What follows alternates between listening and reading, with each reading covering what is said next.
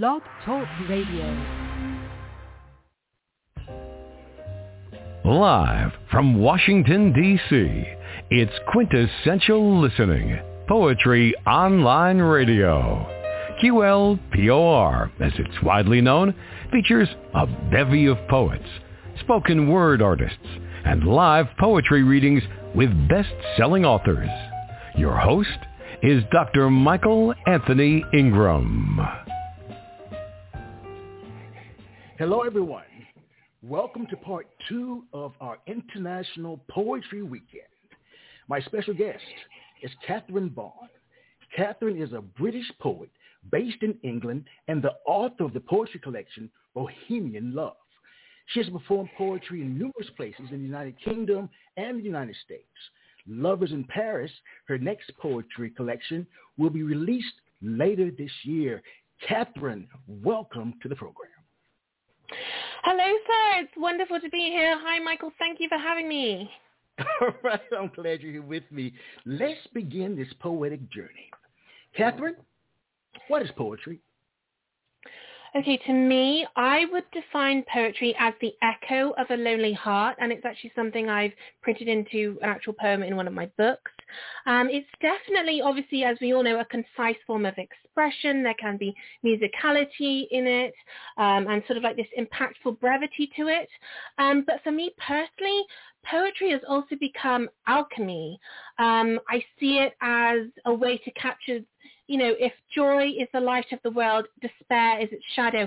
And I like to use poetry to kind of balance and showcase how love and sadness can and actually does live in harmony in the world because you know it's not all just positive and wonderful um you know life isn't always like that um so mm-hmm. i really try and it helps me to harmonize and process certain um emotions and experiences i've had in my life so it's this kind of balancing act and yeah it's for me it's just concise, wonderful art form to quickly express what's on your mind. And yeah, I, I just I, I adore it. I can tell. I can tell. Yeah. the very first couple of words you said was it an echo of the heart? Did you say that? Yes, echo of a lonely heart. Of a lonely heart. Tell me more about that. That was powerful. Oh, thank you. Well, that's just how I feel. I mean, I guess I'm someone who has had to battle with a lot of loneliness, and um, so there's two sides of it. Obviously, obviously, the isolation that I perhaps talk about, and the loneliness that I literally talk about in my poems, um, as well as the sort of longing to hear certain things, um, which will be apparent when I read some of my poems. Because some sometimes um, in the poems there will be lines from certain characters and they're things that I wish I could have heard and I wish were told to me. So I'm kind of fulfilling wishes with my poems. Yeah. You know, actually, I'm sitting here looking up the word alchemy, and the definition is I needed to know a seemingly magical process of transformation, creation, or combination. So as you think about alchemy in terms of poetry, give me some more around that because it's a fascinating way to look at it. Okay, well, um, so yes, so for me, just personally, poetry has become my alchemy because things that were perhaps perceived as a weakness or things that were really getting me down, for example, grief, sadness, depression, and despair, I could use that and harness it into my art, and that's why it became my alchemy. All this depression and sadness got transformed. It became art. It became printed words that are connecting with people all around the world.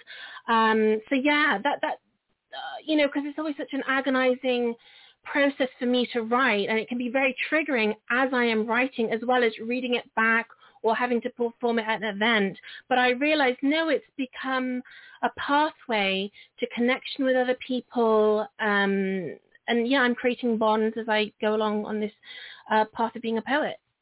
All right, all right. Please share with me, Catherine, an early experience where you learned that poetic language had power. Oh gosh. Um yeah, I guess like sort of reading um poems in high school. Um some of them were just the scenes were just so vivid and they were um I guess I'm also a very visual person, so the words um, imprinted into my mind so deeply of what was happening. I, I could really see what was being mentioned. I could really feel what the poet was trying to convey. Um, so yeah, I'm, I guess like you know going back to high school, um, things like Carol Ann Duffy, Simon Armitage, they were selected poets we had to read. Um, but actually, there was a bit of a crossover for me personally, um, mm-hmm. more like songwriters. So it was actually, I guess, when I was about 14 or 15 years old, it was probably John Mayer who really inspired me to write poetry because you know like back in the day you'd have a CD there's a special album art cover and all mm-hmm. the lyrics are typed on. And I would just devour all his lyrics in particular. I just thought they were so well composed and crafted, and they fitted in so beautifully um, with his music because he plays the guitar. You know, he does everything. Um, yes. and yeah, and there was just like a mastery to it because you know there were other pop acts when I was growing up, and the lyrics didn't really mean a whole lot to me, but his were um, I felt like I was looking into his life. I could understand his perspective. I was feeling the same way he did, especially on this album called Room for Squares, you know, another mm-hmm. coming of age album. And um, I would just like sort of read the lyrics, and they were in to me in my mind kind of like similar-ish um, poetry format.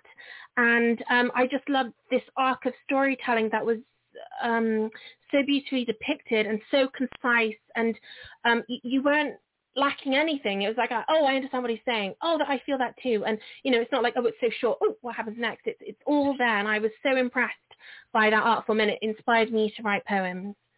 All right. So, how does a poem begin for you? With an idea, a form, or an image? Oh gosh, it's multiple things. I mean, it depends on the phase that I'm in. I mean, when I, I, I had my, technically my first poetry book was the Quarter Life Crisis Poet. And I wasn't, you know, I was a lot younger, so I wasn't as mature. I couldn't really handle my emotions. So I was kind of skimming the surface. So I, I, I could write a lot easier. I could just sit, oh, I'm going to process this memory. I'm going to write about this and I would just start to finish write it.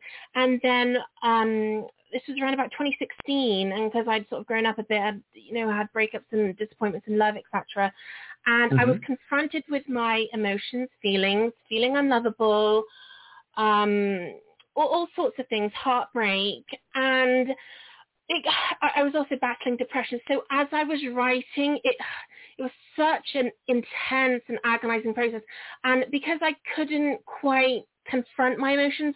So I would actually have to do, it's, it's going to sound a bit weird, but I would sometimes have to listen to sad songs to the point where it would make me cry. So, you know, I'd have like a, yeah. certain songs that remind you of certain someone from the past. And I would mm-hmm. literally mm-hmm. have to sit myself down. I'd have my notepad, I'd have a pen, and I would just have to list songs over and over again and just get myself to that state of crying and recalling the memories, what he said, what he did um, to the point of tears. and yeah. just, as as the tears come out, that's when I know I'm ready to write. And honestly, the words would just flow from there. That was, mm-hmm. and that period lasted from like 2016 to about 2021, actually. Mm-hmm. Um, mm-hmm. it was mm-hmm. just an agonizing process. Like I, I have to have this playlist of songs. I have to, if I, if I'm not in a state of despair. I just couldn't write.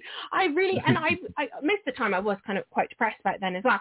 Um, and I have to hit certain levels of emotions to get these poems out. Like I just can't, I couldn't birth it otherwise. It's only since sort of about mid 2021 I can kind of sit down and objectively, oh, recall this memory, uh, channel um, this emotion and write it down and not get into such a state. But yeah, prior to that, it was agony. And sometimes they would be full-length poems. When it got to about 2017, they were more just like individual little stanzas. Mm-hmm. So when it came to the writing of Bohemian Love, my second poetry book, I would have to essentially like, um, it was like um, a patchwork quilt. So I'd have these individual stanzas and I would have to sew and thread them through to make mm-hmm. them into a full poem. Yeah, so it was like a so uh, first book it was more like oh yeah I, I get it start the beginning middle and end. Second book mm-hmm. it was just like so many agonizing memories and romantic ones as well. I've had lots of magical, breathtaking moments um, in my life that I really wanted to capture into a book and just mm-hmm. memories for myself to relive. You know when I'm older and just remember these wonderful things that have happened. And but yeah, it was a little. I wasn't in a great state of mind. So it was a little bit more of a fragmented process. Um, yes. Yeah, but but so between 2016 to 2021, I was mostly writing. Kind of at the end of 2020, I started typing, and mm-hmm. I, I I sort of prefer handwriting. It was more that because I was like the publication was so imminent, I just had to have things ready for a Word document, you know. But um, yes. and it's just yeah, because otherwise it's double the or trip, double, triple the work really, because obviously you've got mm-hmm. the handwriting, and I've got to figure out what did I actually write. I'm looking over my handwriting like, what was that word again? Um, so yeah, so now it's more. Um, I use a notes app. I type on the go. I could be sat in a coffee shop or walking home. Um, so my yeah my writing process is a bit more sporadic sometimes. It's yes. not as focused and sat down. Yeah, it, it, changes all the time, like my flow of yeah writing bones. Oh, yeah. you know, before we focus on Bohemian Love, I would like to know the following. You mentioned John Mayer. Uh-huh. The question is, all great writers have great writing influences. Who are some of your others, and what makes them great in your eyes? Okay, so the majority of my writing career was definitely John Mayer was number one. Yes. Since about 2020, um, late 2020, and this took me by surprise. Um, it was actually another songwriter, and last year she was like inducted into the Songwriters Hall of Fame, and it's actually Mariah Carey. Mariah um, Carey. Had, honest to God, it it took. I'm not joking it took my poetry to the next level because I was listening to her songs. Because the thing is, I, I was a little bit younger, so I didn't really grow up with her. But yes. um, I was listening to this song called "I Still Believe." Um, originally sung by right. yes, I know that song. Someday you and me. Yeah, yes. yeah. All right, I'm sorry. Let me calm down. All right, go ahead.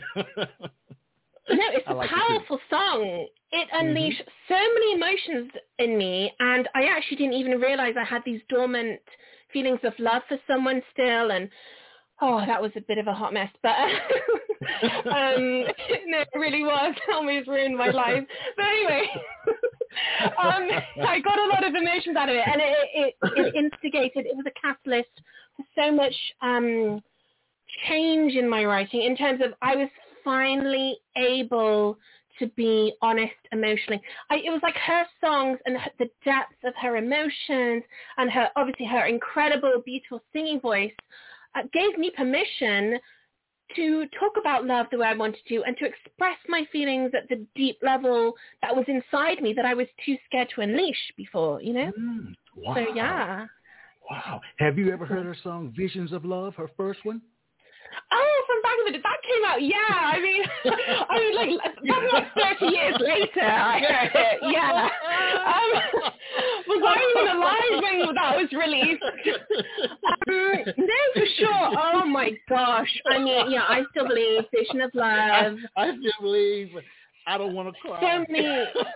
Yeah. Oh my gosh. Okay. Let's focus. Um, let's focus. Yeah, it's a treasure. no, it's a treasure trove of albums. I, I'm going through it all.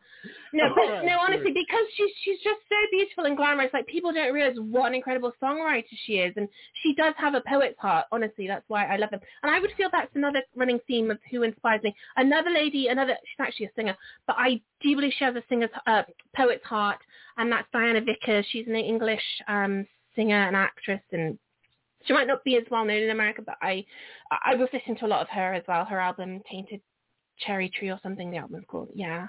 All right. yeah. so, in terms of Bohemian love, tell me all about it. What inspired it? What inspired you to write that collection? Um. Oh gosh, it's probably my most expressive collection of poems, and I'm completely pausing and freezing right now. Um, it was yeah, it was a lot of pent up emotions. It was mm-hmm. a lot of um a lot of things that happened. A lot of things were left unsaid.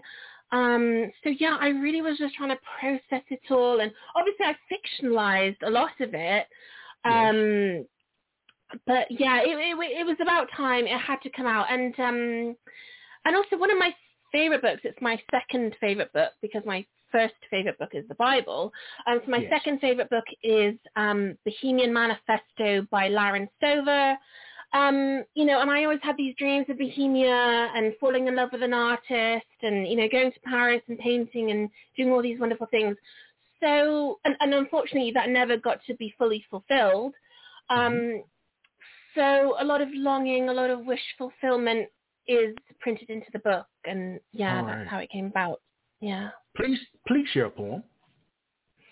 Okay, you know what? I will begin with the very first poem in Bohemian Love, and it's called In the Louvre.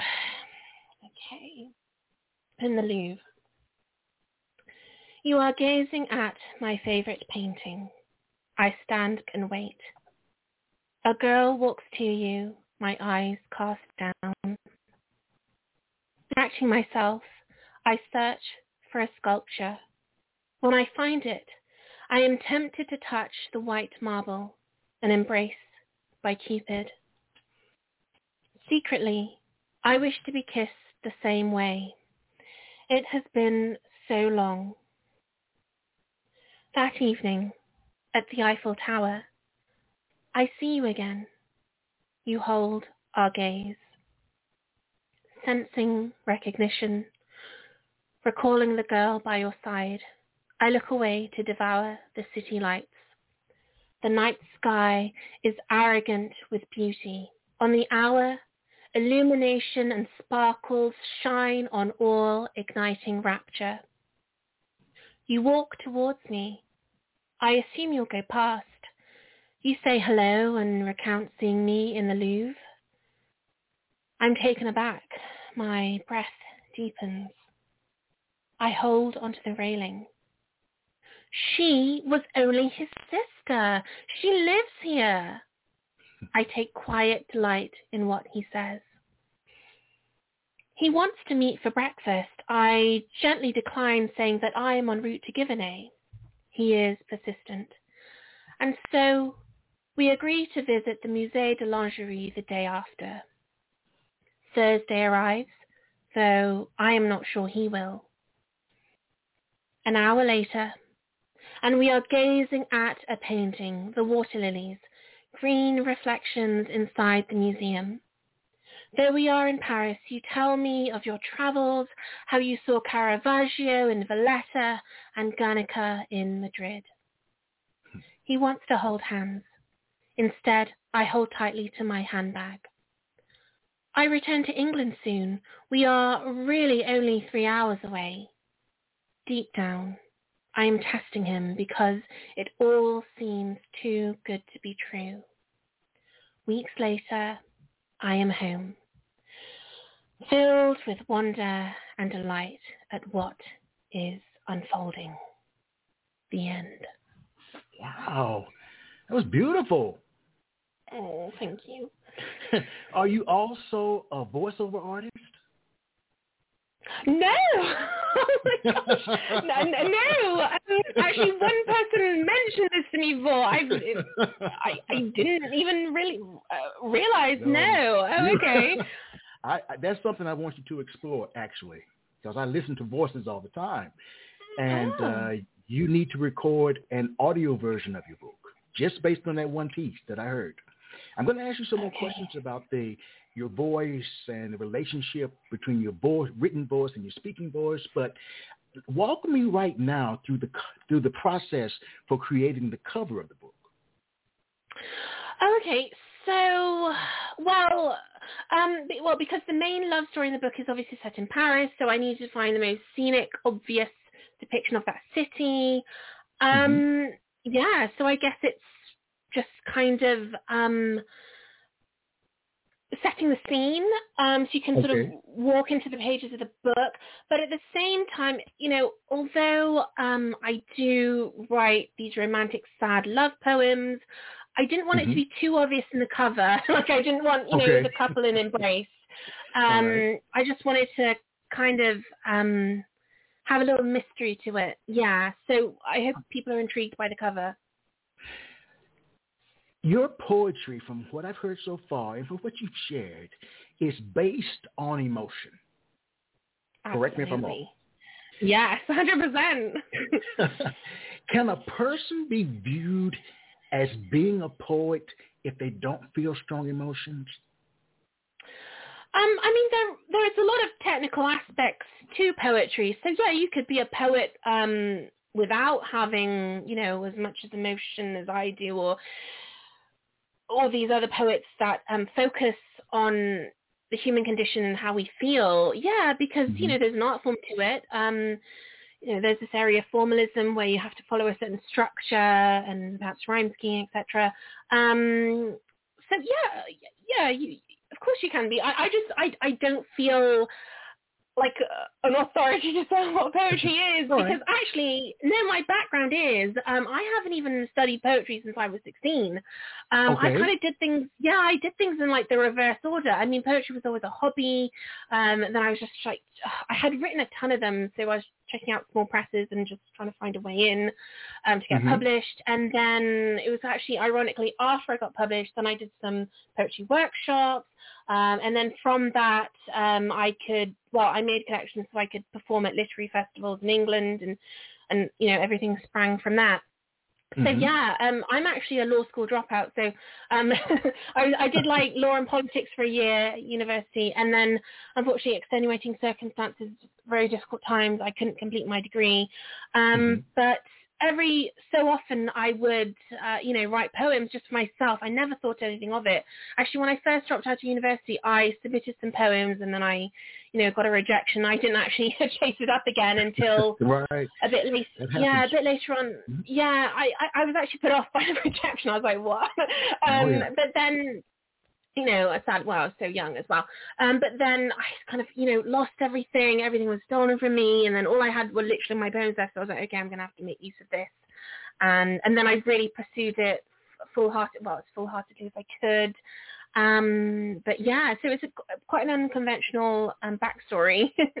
but um, I, I guess it's a natural talent. But yeah. Yes. So would you view then, this is a question I would ask later in the show, would you view your ability to write poetry as a creative gift or creative art? Um. So, sorry. What do you mean by creative art? Well, that's through based on training, learning about it, Oh. you took workshops and those kinds of Cra- things. the craft, right? Crafting it.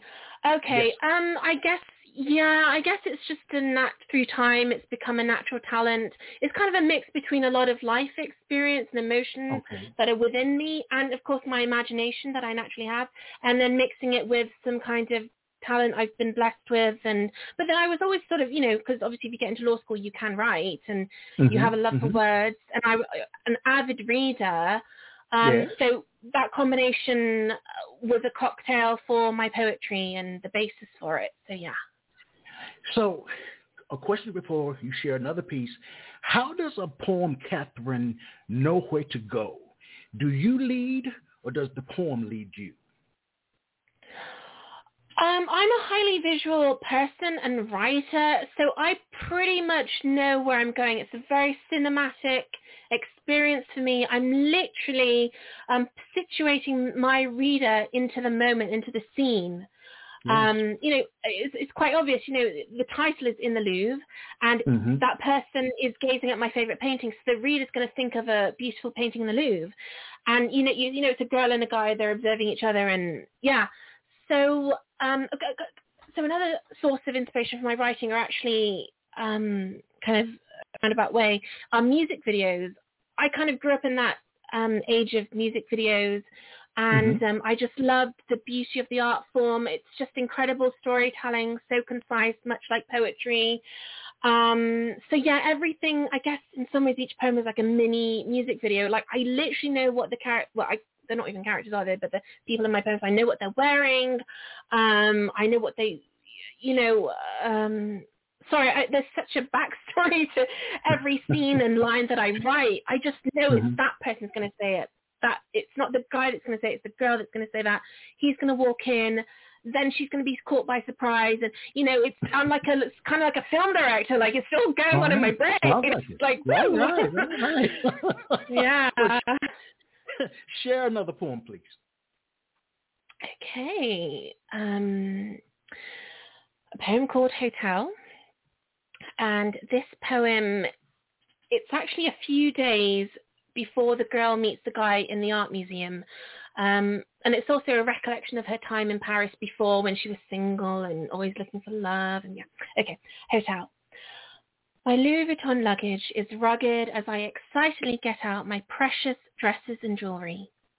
I have been saving my best dresses for this trip.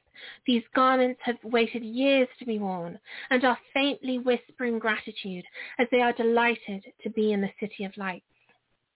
Holding them upon my body, I listen as they tell me which museums they want to visit. My Paris street style is almost ethereal. Pale pink and paler greens echo through my ensemble. I find myself popping back to the hotel morning, afternoon and evening so I can wear a new dress for each new place. Not that I brought many clothes with me, I simply bought more. The hotel lobby stands warmly, welcoming guests and bidding farewell in mere minutes. Inside Galeries Lafayette, I catch my reflection and see my cheeks cerise, lipstick fading from all the treats of Angelina Paris. Hair teased wildly from hurriedly walking to and from cafes, museums, the metro, and back again. After walking through the Jardin des Tuileries, I take delight in my French souls keeping their elegance after all these hours. Alone at night, I slip into a silk robe the color of morning champagne. I look in the mirror one last time knowing that tomorrow I have to return back home to the chaos of my life. This whirlwind of charm is coming to an end, but I know I can always come back, and maybe next time with a man I love. For Paris is a place where dreams come true and life becomes magical and ethereal. Wow. The end. All right, thank you. Now, during the selection process, Catherine, how did you decide which poems to choose? Um, I wanted it to sort of follow a bit of a story arc. You know, I really like structure. Um, I'm quite mm-hmm. methodical, so yeah, and I love giving the backstory to things. You know, like um, these characters in the poem feel like real people to me. You know, I birthed them into existence. They're my creation. I know them inside out. So, and I love to give people a little glimpse into what the person's thinking as well as what's in their heart, secret wishes and longings and what they get up to, all these beautiful little details, where they go, where they dine, and yeah, really the reader is like almost like a companion or a shadow next to the character that's experienced all these things in Paris. Yeah. All right. So what then was your strategy for organizing the poems in the book? Primarily sections, chapters? How did you go about it? Okay, so it opens with um, the first scene of the main love story between this girl who's actually nameless and this guy called Jean-Pierre in the Louvre. Then we take it back a bit. The next session is called Days Before I Met You. And it's about, you know, this girl, she's reflecting on, um, you know, being single. She's not too happy about it. She's longing for love. And then the courtship begins in the, in the third section called Dream Within a Dream. And then in the fourth section, there is drama because it's called Everything Was Going Perfectly Until My Ex Arrived. And then it dips in and out. It's the next section is about poet's life, the agony of being a poet, the beauty of being a poet. Then it's back to you um, because there's a bit of back and forth tension between this couple. Mm-hmm. Um, yeah, there, there's a lot. Um, and then it's uh, because obviously it's called Bohemian Love, so I've got a section called Bohemian Lives um, a poem called Bohemian Royalty, which is based on Talitha Getty. This actually mm-hmm. beautiful lady. She, you know, she married into the Getty family. Um, she went to Marrakesh, and that's where you get all these boho fashion and style. It all sort of began with her. She really lived that jet set life and was like hanging out with Mick Jagger and a beautiful, inspiring lady of Bohemia. Um, then I'm sort of using a bit more in this section called the loves before you. It's kind of reminiscing on my own love life passions. That's pretty self-explanatory. Then we've got the sadness we all hide, um, heartbreak, um, dealing with feelings of being unlovable. Um, there's a full spectrum of uh, being in love is a full spectrum of love. So it's not all just the romance and the heartbreak. There's some quite dark poems, like Volition in particular is a dark poem. It's um it's kind of actually about assault. Um, it's something mm-hmm. that happens quite a lot, you know, in college campuses, and girls don't like to admit, you know, or they're scared of repercussions. But that, that, that Volition's a dark poem. That's a difficult poem, Volition. Mm-hmm. Um, then it's Love Destroys. Um, one poem sums up, maybe love isn't what we think it is. So it's just how, you know, we can get trapped in these toxic dynamics. But it's like, oh, we love each other, but then they don't treat you well and you you get really confused. Love can be a very confusing process. Yes, you know, I can be. address that. Yeah. Yeah, I address So- that. so I mean, how long is your book? It's almost as if you put everything, everything. in it. I know you didn't, but did you have difficulty stopping in terms of uh, of the writing process? I mean, you've covered a lot of territory by just mentioning those things. Talk to me. Oh, it goes on and on. I mean, this book is doesn't even finish. Oh, okay. That's why there's a companion book. That's why there's going to be Okay. Lovers in Paris because there's so many love lessons to share. There's so much heartbreak to follow. It doesn't end. okay. All right. well, it sounds fascinating. it sounds like a person would be in for a bumpy ride reading the book. It, it, you cover so much terrain. I do. Yeah, yeah. But it's, it reflects real life. I mean, some are fantastical, fanciful moments, but it does also de- depict real life. You know, you have to have that honesty in your writing. You know, you can't just write I a do. fantasy. So, yeah. very nice, very nice. What I'd like you to do for me before we take a quick break, I'd like you to share with me the titles of five poems in the book. Any five. Any five poems.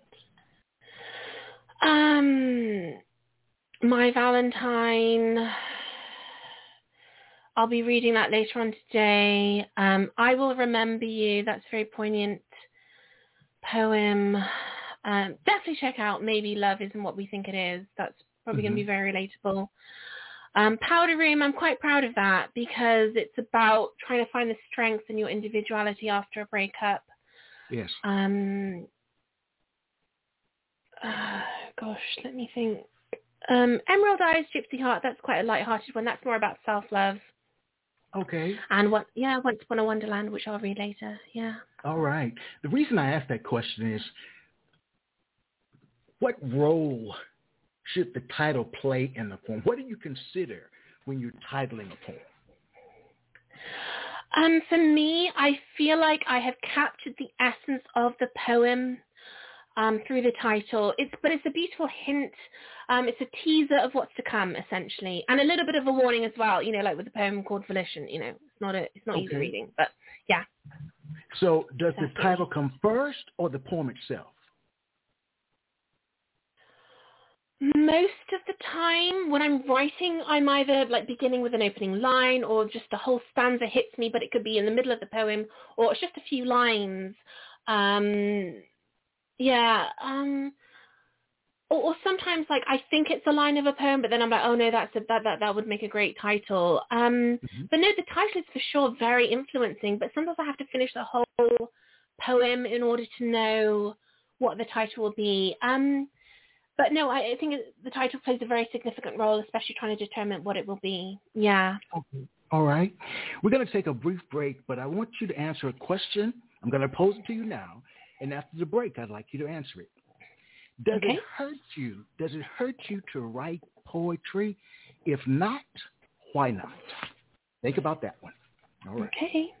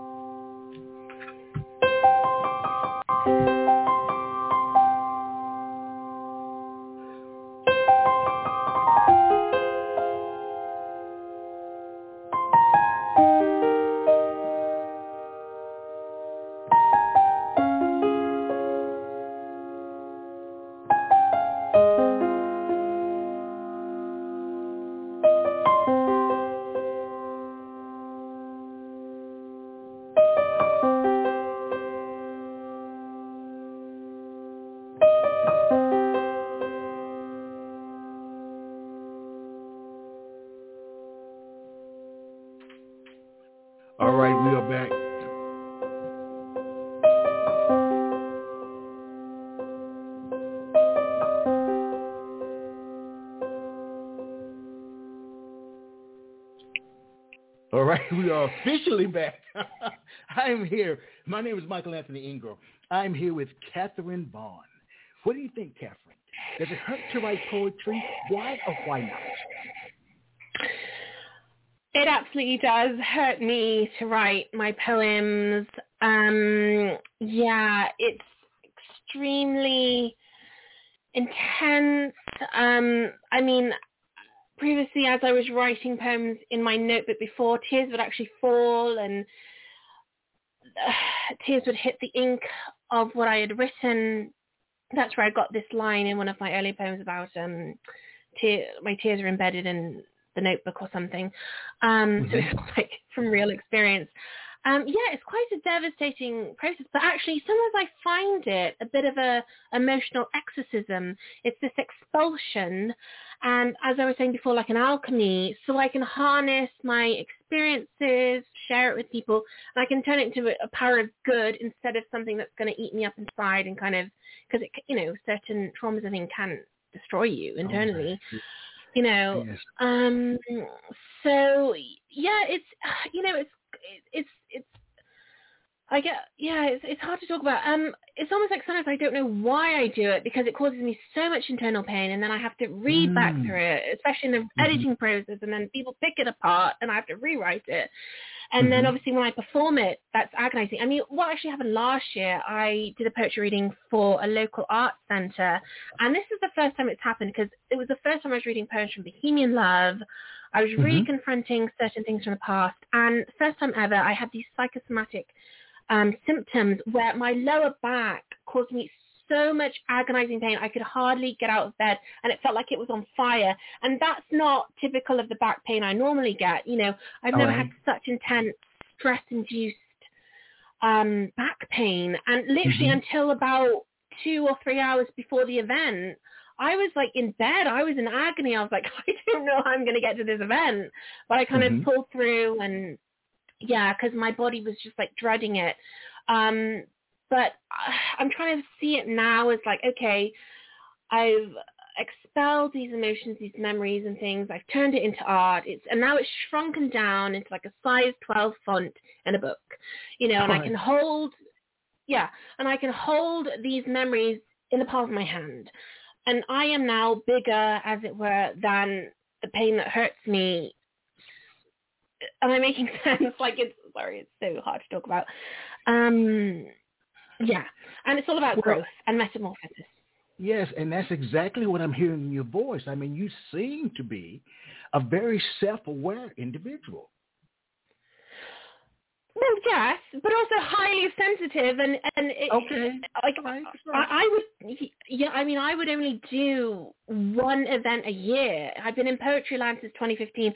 I only do one event a year because I'm so uh, uh, the uh, um, emotional consequences of what I do. All these feelings pent up inside of me really are a hindrance to me being the poet I need to be and be out there performing. Um, so yeah, I've you know it's coming with time the self awareness, yes. and I've only mm-hmm. just I'm only just overcoming the anxiety. It's extremely okay. triggering. Mm-hmm. Um, mm-hmm. so so now like seven years later, it's like oh now I'm starting to be able to handle being a poet, whereas I before. Yeah. Well, you know, things happen when they're supposed to happen. Yeah. And so now you're at that place where you want to do more in terms of getting yeah. out there. Because again, as I listen to you, I don't hear any reticence or hesitancy in your voice from the very beginning, even prior to starting the show, in terms of our sound check in. I mean, you seem very jubilant, uh, or jubilant, what, how you pronounce that word, and it's really that you're out there. Well, yeah, now, I mean, if we had this interview this time last year, I would have been too reluctant to do it or very shy okay. and a lot more okay. reserved. But I've been going right. through a conscious metamorphosis. So, yeah. Okay. Oh, very nice. Please share another piece. Okay. So, let's try champagne breakfast at the Savoy. Okay. Champagne breakfast at the Savoy breakfast banquet at 2 a.m. from room service earlier. Ordering what we please, decadence dancing in front of mirrors, recreating moves from the party. Sunrise across the Thames. Last sip of champagne. Finally falling asleep. Lunchtime comes. Shopping in Covent Garden, Ladurée macarons, rose petal, orange blossom, pistachio, sitting pretty. Hop to Harrods. Hands reach for Van Cleef and Arpels. You try on watches as I trace my fingertips across necklaces only you can afford. Harvey Nicks. I pose in dresses made for garden parties, you kissing me endlessly in the dressing room. Outside, Aveline Green silk dress for me, another gift from you. As we walk to Hyde Park, picnic with food hall finds, pashmina scarf sits on the grass, portrait mode, iPhone. He leans in, holding me in the park, tagging me online. He reaches for my French pastry. I playfully steal it back. He conquers as usual. Sunday tomorrow, another magical day with you before you set off again, the end. Wow. I think I'd like you to read that one again. Oh, okay. Um, yeah, sure. So, um, champagne breakfast at the Savoy. A breakfast banquet at 2 a.m. from room service earlier, ordering what we please. Decadence dancing in front of mirrors, recreating moves from the party, sunrise across the Thames. Last sip of champagne, finally falling asleep. Lunchtime comes. Shopping in Covent Garden, Durée macarons, rose petal, orange blossom, pistachio, sitting pretty. Hop to Harrods. Hands reach for Van Cleef and Arpels. You try on watches as I trace my fingertips across necklaces only you can afford. Harvey Nicks. I pose in dresses made for garden parties. You kissing me endlessly in the dressing room. Outside Aveline Green, silk dress for me, another gift from you as we walk to Hyde Park. Picnic with food hall finds, pashmina scarf sits in the grass, portrait mode iPhone. He leans in, holding me in the park, tagging me online. He reaches for my front pastry. I playfully steal it back. He conquers as usual. Sunday tomorrow, another magical day with you before you set off again without me. The end. Yeah, you did ask me to read it again, didn't you? Or did I miss Yes, I it? did. Or did you say next poem? Okay. No, uh, Because in the middle of it, I thought, wait, did he say read the next poem or read it again? I can't remember. Anyway, sorry. Thank you. Read, read it again. Read it again because I really wanted to take it in. I really wanted to take it in. I really, really did. So, what do you think is one thing that makes your poetry unique and different from others? Um, there's a fanciful, fun, playful element to it. I really think I can draw the reader in um, and either make them feel like they're there or want to go to that place. Mhm. Um, you know, I hope my poems are interesting. I hope people enjoy them. I hope it resonates with their life experience or perhaps um, there's just something very appealing. Like maybe they haven't experienced it, but they like to. And I want people to take away from my parents this feeling of, you know, enjoyment of life, um, and a, a sense of curiosity and wonder about the world again and just appreciating the little things, you know, like the little details. Like when I talk about the little macarons that they're eating, um, that are sort of rose petal flavored, uh, pistachio flavored, pretty and pink and orange and you know, and i- imagining Covent Garden, like even if you haven't been there, um, even just the words itself, Covent Garden, sounds so pretty. Um, so yeah, I hope my reader can All enjoy right. that and immerse themselves. Yeah. Please share another. I enjoy listening to you read. Please share another. Okay, okay. So this one is called Mr. E. Corrival. Um, the tone is going to be a little bit more different. Okay. Okay. Mr. E. Corrival. Upon my happiness, he enters uninvited. Again. Shadow of perpetual doubt and tribulation, cold, calculating, playing a game only he understands. Rules one day, wild abandon the next. He will not let go because he cannot let go. Regret seeps in and fills his hollow heart with memories of me after all the narcissistic girls calling him five times a day, taking endless photos, whining, clawing their way into commitment, he realizes he cannot do better, and I could not care less. The end. what is the purpose of that piece, Catherine? So it's a follow-up because um, this girl, the nameless girl, her ex arrives, and you know, as soon as mm-hmm. she's so happy, shopping in Covent Garden, she's got a new boyfriend. The ex comes, and you know, he's just a pain, a pest, and it's called Mr. E. Corrival because Mr. E sounds like mystery, and Corrival kind of means like a rival. So it's like a mystery arrival, but it's like every girl knows this. Like your ex always has this radar of like when you're happy or just like you know, even just happy within yourself, like you can still be single, or when you mm-hmm. found someone else, they just show up, like in some way. Mm-hmm. Sometimes it's a coincidence, sometimes it's deliberate, and they'll message you or they'll say something or they engineer some kind of meetup, and you're like, oh, for goodness sake, leave me alone. so yeah. So. Has a poem you've written ever humbled or frightened you? Um, frightened, humbled. Um, uh, so, sorry, what do you mean by humbled me? Well, made you really reflect on it, really say, wow, this is this is maybe too much. Should I say it? Uh, it's just too powerful for me to even even contemplate or think about. Oh yeah, all the time. Um, yeah, it does happen. I mean, if you think what I'm writing right now is too much, like I'm, I'm writing other stuff that's a lot more intense. I mean, this is like a shadow compared to what I will be revealing in future publications.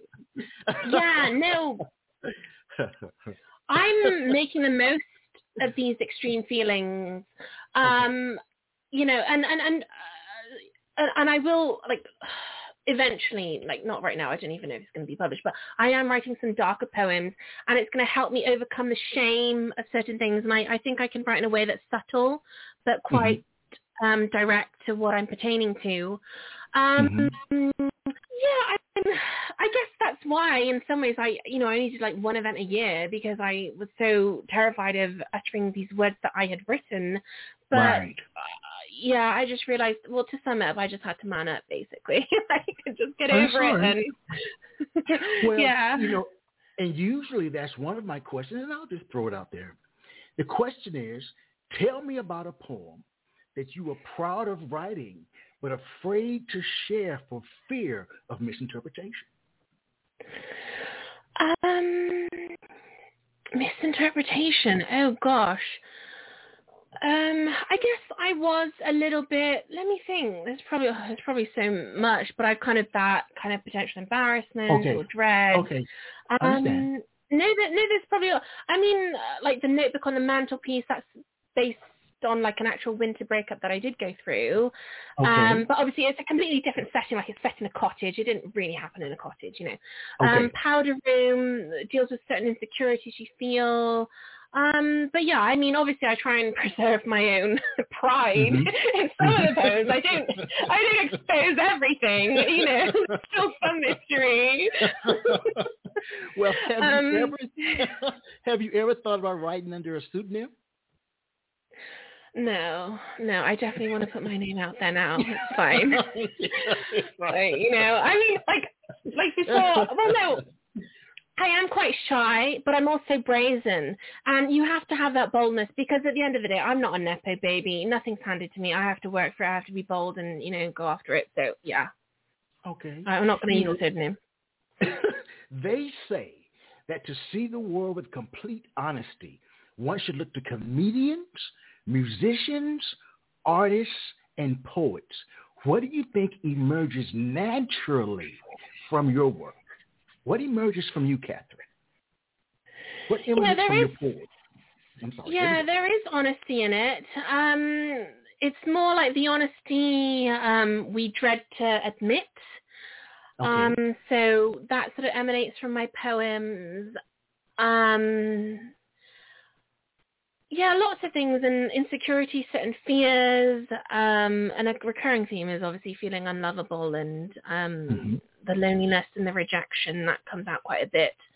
Mm-hmm. Um, mm-hmm. And I can, through poetry, becomes like a superpower because it's like lots of other people are feeling the same way, and then you can have, you know, build community or make a new friend potentially, or um, build your. I mean, I'm still trying to build my tribe, but yeah, connect with people. It, it becomes a source of connection. All right. You know, some poets claim that a poem is like a living creature. Once it's out there, there's not much you can do to correct or improve it, while others edit meticulously, not leaving much from the original draft form. What is your take on the editing process? It varies. And sometimes I've been blessed and quite lucky where pretty much like start to finish, um, that is a ready-made poem. Like I've, I've, I've done it. Um, and it's like minimal editing. You just need like a, you know, proofreader, second pair of eyes and things. Um, and other times, you know, it's more to do the writing process was just a bit difficult, where I just had like this really one compelling stanza, but I didn't know how to elaborate or extend it. Didn't know how this story could grow. Um, but yeah, all my poems are like my little babies, and the characters are in them, and my children. Um, yeah, so and like I was saying earlier, it's kind of like this um, patchwork quilt um, I take a line from something I wrote three years ago. I wrote another stanza two years later. Else happened in my real life, and I sew it all together. This patchwork of quilts, um, eclectic fabric comes together and makes a beautiful something or other. Mm-hmm. Um, you know, yeah. I was going to share that you know life is not always easy on a number of different levels. Yeah. It's just not. I mean, I'm not really sure whether it's designed to be, to be quite honest. Mm. Because you made the statement earlier about when in a relationship, you could be having a sunny day and some, and I'm paraphrasing now, someone can show up and ruin it. Yeah. sometimes you can feel as if you're having a sunny day or feeling really good and then step outside your door into the proverbial world and things just seem to fall apart. You know, we live with the good, the bad, the ugly, and the indifferent of life. So what I want to know from you, Catherine, is what do you view as being the role of a poet in modern day society? Yeah, the poet's role in modern day society is to have the boldness and expressive talent to depict and uh, declare um, things we may not be comfortable with talking about sometimes. You know, um, although right now in this phase of my writing, I'm talking about mostly love and insecurities mm-hmm. and internal feelings and so forth. Like I am kind of dwelling on some other experiences, like you know, I won't go into it too much, but like you know, racism, discrimination, isolation, which I face a lot of. So uh, you know, and those are, I think sometimes the best way to deal with very tough personal issues or huge or large systemic issues, you know, can be through art because it's an indirect way, um, and you're telling the story. You're, you're giving people the background on it. You're you're you're explaining what's involved and how these situations arise and how it makes the person feel and the consequences and the ramifications of such things. So yeah, that's the poet's role, especially, I mean, obviously in our current political climate, so much is going on. So yeah, I think poets can have an important role in clarifying, explaining and helping people who live different lives see from different perspectives so that we don't get too tied down to a particular tribe and you know, because we're all connected, but and obviously we can't experience everything, but yes. through art we can see and feel and try and understand other people's ways of living and the struggle that they are going through. And you know what? No amount of self-help can help sometimes because, mm-hmm. you know, there are huge systemic societal issues that are blocking, putting down, you know, or harming other people. And it's just not as simple as like, oh, get your life together or try this tool, you yes. know. So, mm-hmm. and, and that's where poetry and these comedians and artists can come in because they can um, uh, share their narrative share their real experiences or just, you know, weave it into fiction or something and it, people can accept it more, you know, the, the, the versus than like a documentary where you're kind of told and you're informed and people question everything. Whereas if it's, you know, a personal experience, you know, people are a bit more open possibly and accepting and, and it's valid because it's their experience, you know, hopefully. But mm-hmm. I mean, sometimes people don't even do that. So, but yeah, hopefully. Well, I mean, very, very nicely stated. You should be a politician to help change the world. Oh gosh. Um. Oh, I don't know how I feel about the politi- political arena. Yeah, I don't I know how I feel I about that. I shouldn't have said it. I shouldn't. no, no, no. Oh no, it's nothing at all. What I'm saying is, sometimes the best change happens in a roundabout way. So through art, um, but also, you know, like um, for example, sometimes in the you know, if there are breakthroughs, this is completely off tangent, but if there's That's breakthroughs right. in the healthcare system, sometimes it's because some entrepreneurs come in and they've got a completely new way of seeing things. So that's how they galvanize and become this catalyst for change. Do you get what I'm saying? Mm-hmm. Sometimes you have to hit it at a different mm-hmm. angle mm-hmm. in life. And sometimes that's why I'm somewhat doing well as a poet and um, reaching um, great creative heights for myself because you know I haven't had the traditional training and background of the other poets yes. and I have a you know somewhat unique perspective and I can cast a different light sometimes and I, am now trying to accept that I do have a place in poetry land and you know because before mm. I had a mm. lot of imposter syndrome because I was yes, like well I don't I, have a qualification in this yes I know the feeling I'm with you we yeah. could be twins yes I do Yes. yeah. You're my sister from another mother. Yes. We, yes, exactly. Poetry siblings. Yeah, yes, for sure. yeah, yeah. I'm collecting them. So, yeah. And Please the way I put it. Share another piece. yeah. yeah. No, I was just gonna say how I deal. Yeah, no, I was just gonna say. Sorry to finish. How I deal with um imposter syndrome is like this lady called Alyssa Nobriga. She's like a life coach and trained therapist. And she just says, you know, there's this imbalance between um, how you see yourself and what your reality is and what you've actually achieved and there's this gap and you just need to rise up to your reality but you can't because of limiting beliefs and da da da. Anyway, that's it. Sorry. no, I've suffered from the imposter syndrome in so many different areas of my life, so I do understand. So I okay. mean, it's not a, a, a foreign a foreign concept to me, not at okay. all. Please share another poem. okay, I was just wondering how much time do I have because I've still got several poems to go. Should I oh, just have a few more? Or no, no, no. We, we're gonna finish. We've got time, so just just share two this time. Share two back to back. Share How's two. Okay, great. I will skip ahead to a poem called My Valentine. Okay, so my Valentine. Red roses sit upon Valentina's night table. If they are wilted, it means she and Philippe have broken up. When they are in bloom, they are back together in their lover's velvet haze. Inside her wardrobe lay a collection of silk dresses, one coloured as dark as wine on winter nights. Some are creamier tones and others are swathes of fiery, passionate shades that sit and lie and fall apart in her wardrobe.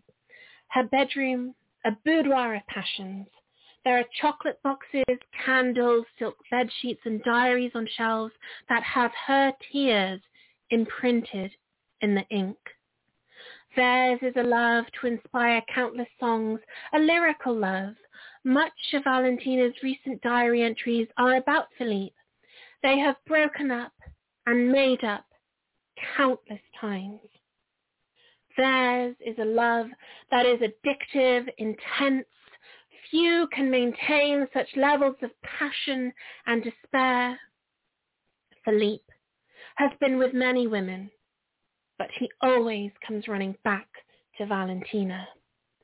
They are fiery, stubborn souls. Their words to each other pierce their hearts, but their love is too sensual and tender to sacrifice.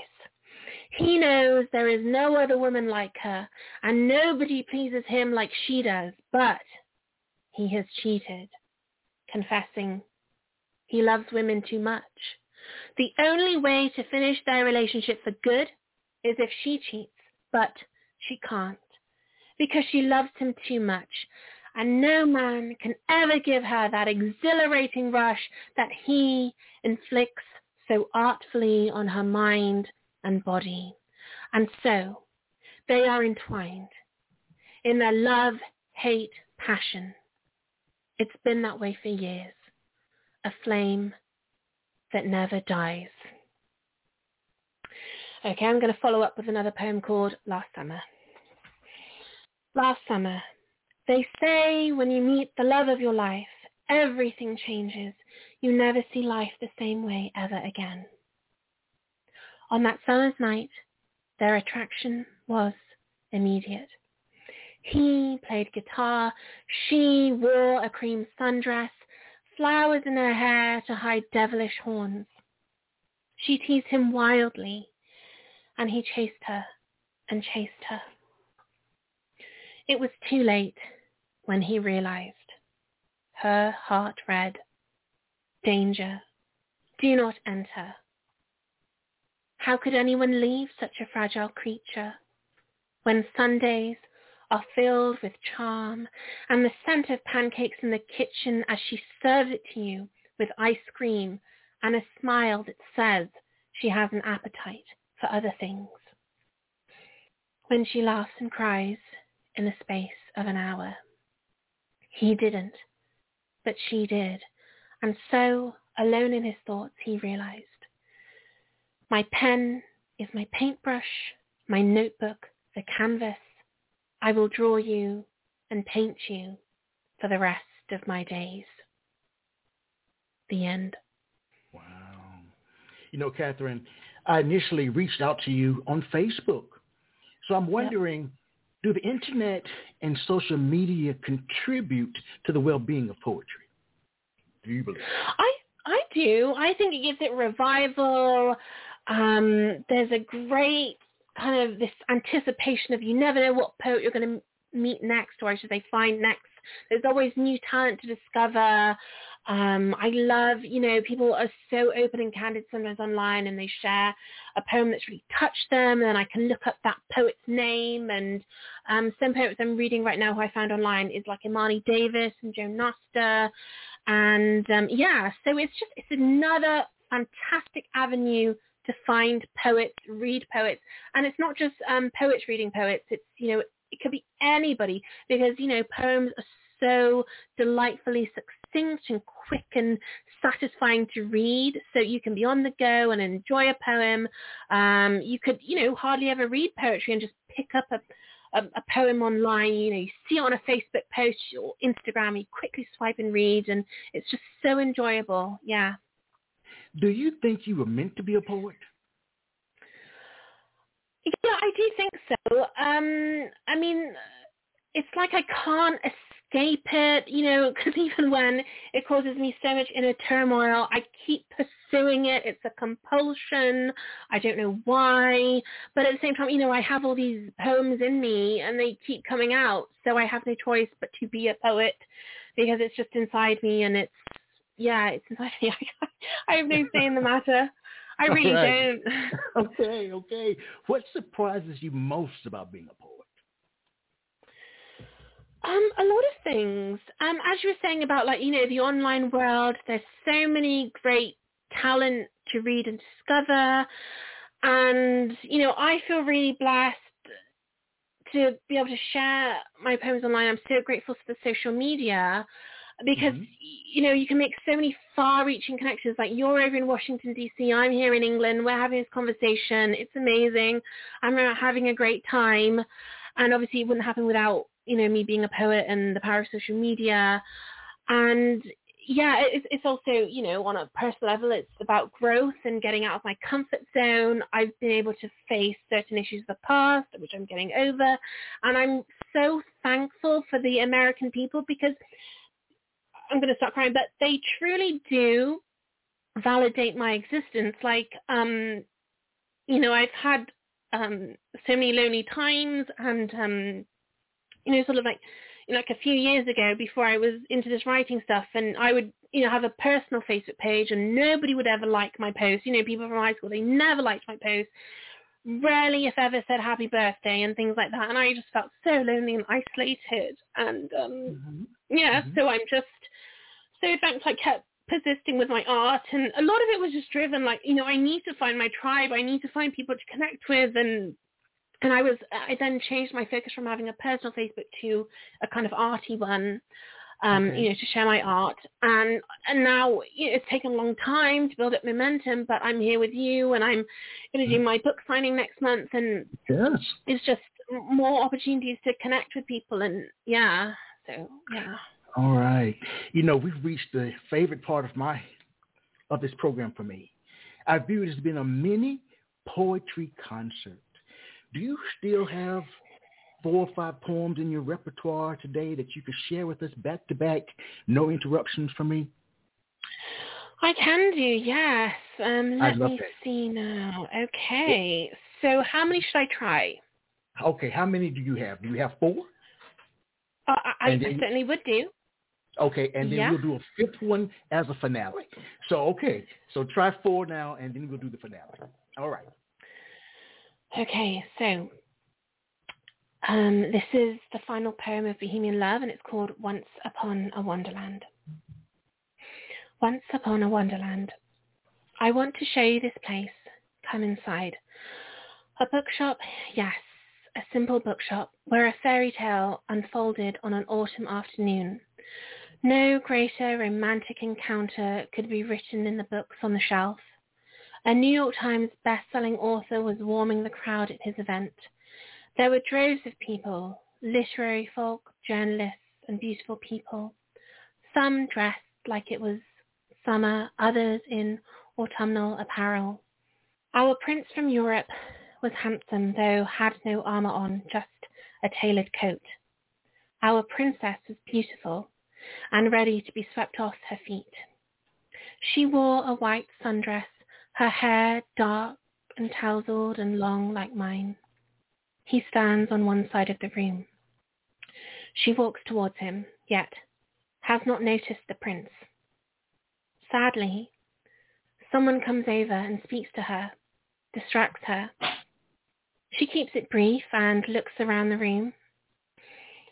Our prince has been looking at her this whole time, captivated. He prays. She looks his way his wish is granted. Their eyes meet. They are speechless, already in love.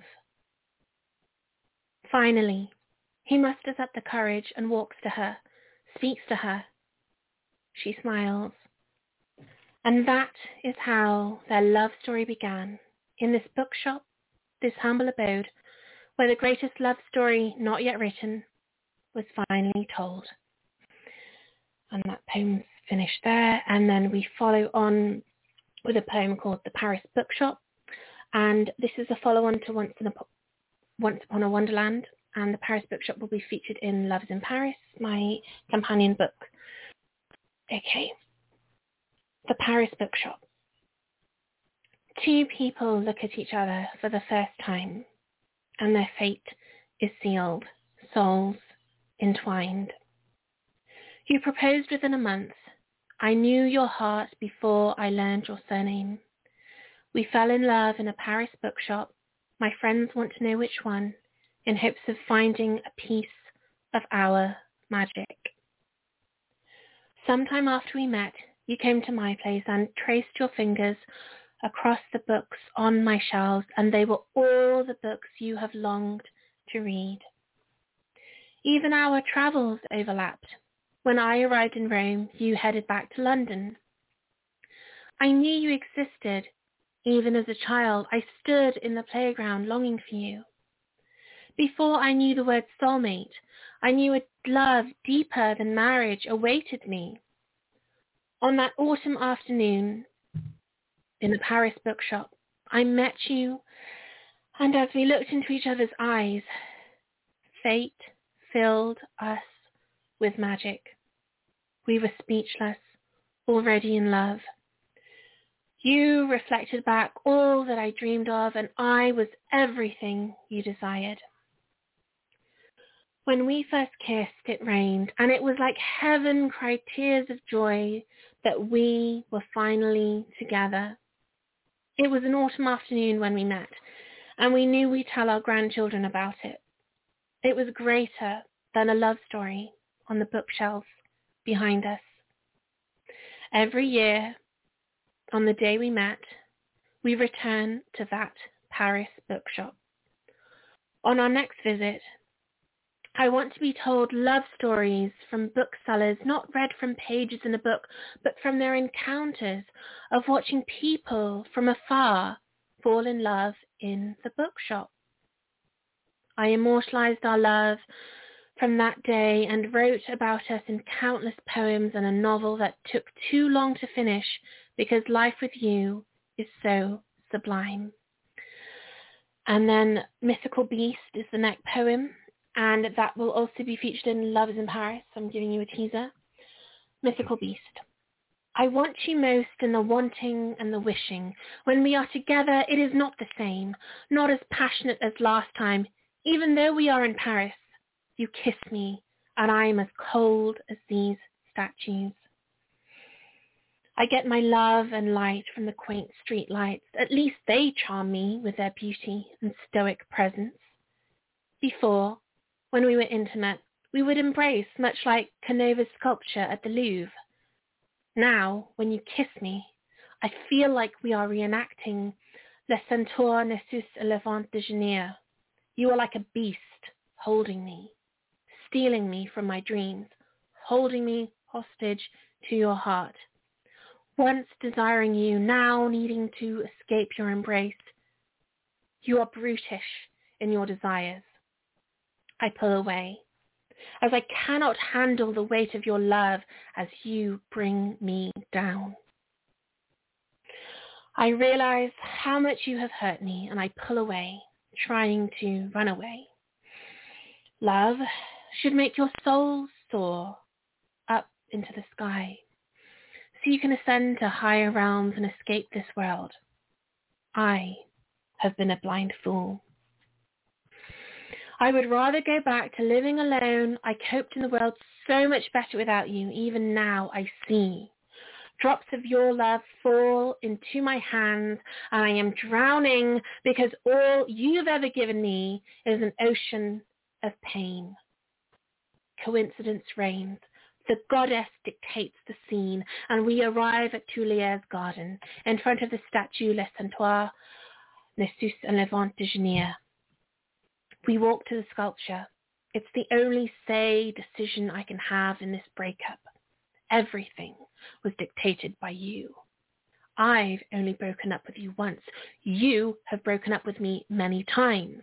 I touched the stone sarcophagus planted in 1708 as if it was placed there for my dead body, as if God saw our final end and thought I might collapse and die as I did each time you broke my heart before.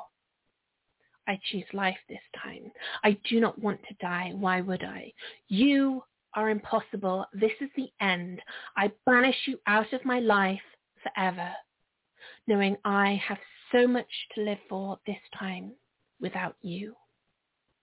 The end. Um, and then I'm going to share, this is an exclusive little share I'm going to do. is a poem called Cherry Blossom Say Goodbye because I'm mm-hmm. working on another book which is also called Cherry Blossom Say Goodbye. And it's a book of sad poems and heartbreak, so this is a teaser of what's to come. Bye was like cherry blossoms falling from a tree. The last time we spoke, it was beautiful, delicate to the soul. You kissed me at the train station and I felt your back up and down caressing like I always do.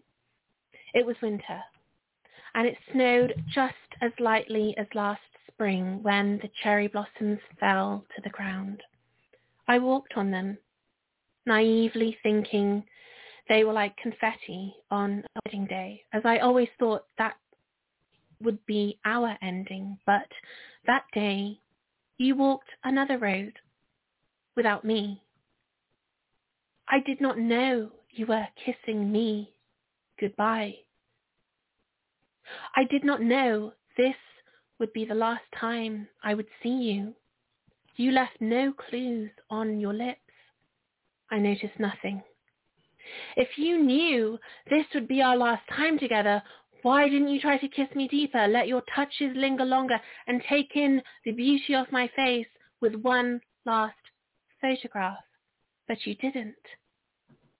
I wish I knew it was goodbye, so I could have held on to you longer, taken in your scent, and capsuled it in my memory. And as you held me one last time, I'd let a tear fall from my cheek onto your shoulder so I could know. This was goodbye. Still love you, and I have always loved you. Though I know we are not meant to be together. You had the chance to walk away and start forgetting. Instead, I was violently hit with heartbreak from your words. And the truth is, I never got over you. I wish I had that closure. You never gave it to me. Instead, hid behind a text like you did so many times before. You never acknowledged my suffering and what you did to me. Too caught up in how you feel, what you want, your timeline.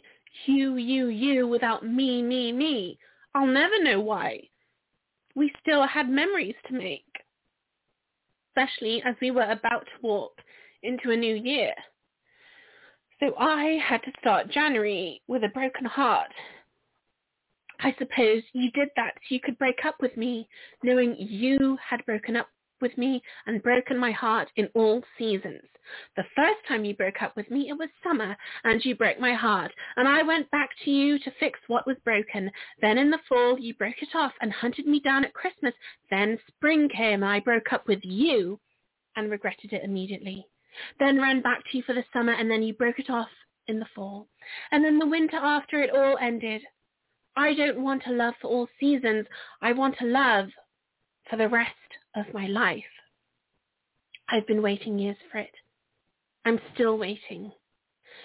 And then years later, I sit under a cherry blossom tree, writing poetry. For once, not about you. I look up around the park, breathing in the air, seeing the innocence of children playing, admiring the beauty of nature around me, and then I see you with her, and you break my heart all over again. I sigh in anguish, then I look up. I breathe in a prayer. As I breathe out, my love for you ascends into the clouds, and finally the cherry blossoms say goodbye. The end. Wow. Wow, Catherine. I think I'd like that piece to be the grand finale because that was magnificent. Thank you so much. that was absolutely magnificent. Absolutely magnificent. The way you read I really want you to think about one, doing a voiceover and audio for your book, and secondly, exploring voiceover possibilities. And I'll help you. I'll help you. Wow, okay. You, you really, really have a gift. You really, really oh. do. You really wow, do. I'm thank you. I'm too old to lie, as I tell people. You really have a gift. Wow. Now, the last question for you. Does knowing that your poems are published and out there in the world validate your being a poet, or are you content knowing that they're out of your system? Um, I think I'm satisfied with both. You know, okay. um, yeah, I can I can do both. I mean, for example, like the poem I've just read to you, um, that that I'm hoping it comes out in a future book. You know, obviously mm. that feature book might not might not even happen, but regardless, I can always put it online. Um, mm-hmm. You know, I'm just happy. I'm happy and delighted I get a chance to have the ability to write and it gets to be shared in some way. You know, if it doesn't manifest in a book, I can still mm-hmm. put it mm-hmm. in a blog or on a social media post. Um, yes. So I'm just delighted and honored to be in this arena and be with my fellow artists and poets. And yeah, I'm happy either way. Wow. Where can people find you, Catherine? I have a website, catherinevaughan.com. Um, you can catch me on Facebook or Instagram at Catherine Vaughan World. I'm on Twitter at Cat Vaughan. Um, yes, so Lovers in Paris is my next poetry book. I'm currently working on a novel called Welcome to Wonderland. So obviously head to catherinevaughan.com to get to read an excerpt and also to get updates. And I've got a mailing list. So yeah, just stay connected with me. I'm always collecting people, always trying to make friends. And yeah, best way to find me is online. Now, in terms of finding Bohemian Love, where can we find that book? Um, I guess yeah, the easiest way is whether in the UK or America is Amazon. Um, yeah, so just Amazon.com. Yeah. Okay. Now, I know Lovers in Paris, as you just said, is your next poetry collection. I'd like you to come back when you complete that book because I've got so many other questions for you. So many questions. Wow, yes, I'm I'm speechless. Yes, I'd I'd I'd love to. I'd be delighted to. I'm excited to. Yeah, I'm booked in now. yes, I'll come right, back. Do it, yeah, do it, do it. I want to. I I know again that you're writing a novel, like we said, like you said, Welcome to Wonderland. Can you give us a little snippet of Welcome to Wonderland as before we go? Yeah, okay. Yeah, let's let's end it with that. So um I'll read the actual like official blurb that's been released. So, um, the novel, it's going to be book one of a Bohemian love story. It could potentially be a trilogy, so book one isn't the end. Okay, so, welcome to Wonderland. Olivia is about to walk into the most magical year of her life, but it could cost her everything she holds dearly. After meeting Jack, a handsome poet, she is smitten. He is everything she could wish for, but he is hiding something. As their love grows, life pulls them apart. Then a surprising opportunity comes up at work that changes her life forever. Meet Olivia's friends. Serena has everything a girl could wish for, a charmed life Olivia used to have. Valentina is lost in a passionate though turbulent romance. Charlotte is single and determined to make it as an artist, and Florence is still waiting for her first kiss. As the girls walk through Wonderland, everything is not as it seems. They soon learn life can be beautiful, yet devastating, and wilder than they could ever imagine. So, yeah, there's a teaser oh, for wow. you. All right, everyone. the novel is coming. Welcome to Wonderland. And by the way, Catherine, the title of my forthcoming poetry collection is When Cherry Blossoms Fall on Black Skin. Cherry blossoms. Wow! I love that. Never, never scared the whole. Poetry symphony. Wow! Oh my god! Coincidence, divine timing. Thank you, Jesus. I love hearing that. Amazing. Wow. I've been working on this book for 14 years and it's time to publish it. So. oh my gosh. I'm looking out for that. Yeah. Let you know. Right. I'm going to check it out. You know, all I can say to you is that a literary star is born. That's how I feel. Oh my gosh. Thank you. Amazing. thank you so much. Extremely, extremely talented. I love your work. And I wish you nothing but the very best as you continue this journey. Thank you. Thank you so much, sir. Thank you. Thank you. All right. It's touching me so much. Thank you. Yeah. All right. Okay. Wonderful. All right. Hey, this is a great one. this concludes our International Poetry Weekend, and I want to thank Catherine Vaughan for gracing us with her presence and her words, the power of her words. And I want to thank you too, the listening audience, for joining in And as I share with you every time we're together, let poetry ring somewhere throughout the land. Take care, Catherine. Thank you. Good night. Good night. All right.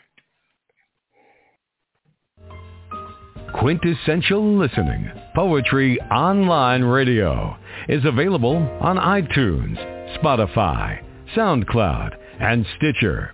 You can also check out the website at qlpor.com.